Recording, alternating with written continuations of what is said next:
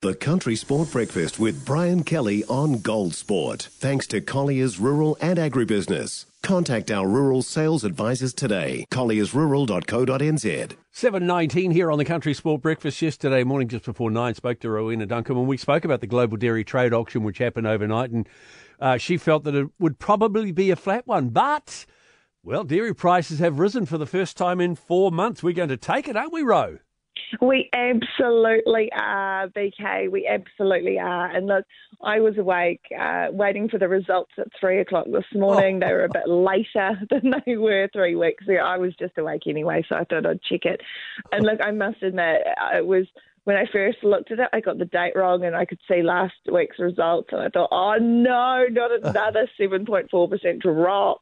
And then realised it was the one from three weeks ago. So, yeah, when it came through, uh, it was just, it was such a relief. Uh, so, up 2.7% across the board. You know, this is the first rise we've seen since May of this year. So, mm. you know, we will absolutely take that. Um, whole milk powder up 5.3%.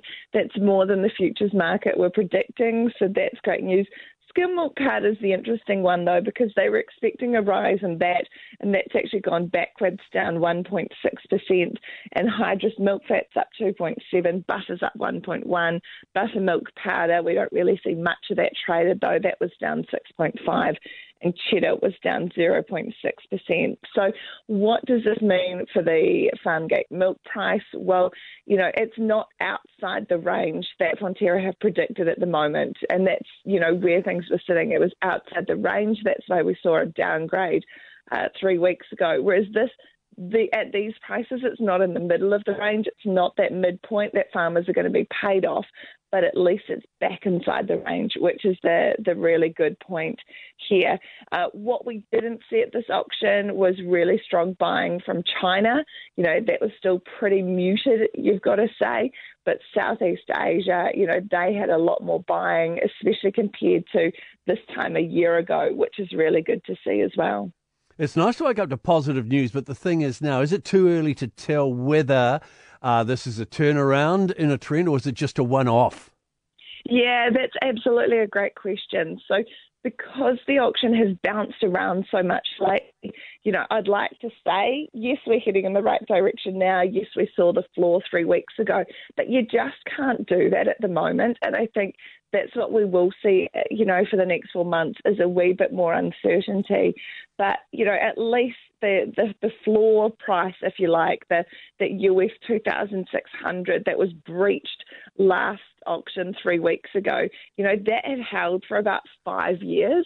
So that's the first time we'd seen it go beyond that. So you've got to think, you know, especially given how much inflation has hit around the world on a global scale, mm. you know, we wouldn't see those kind of prices again. So hopefully, you know, it's it's the next couple of auctions that are really going to, yeah. you know, set the scene for how things are going to go uh, for the next four months until those tariffs come off in January. So yeah, because we haven't seen much activity ahead of that, it, it's going to be interesting.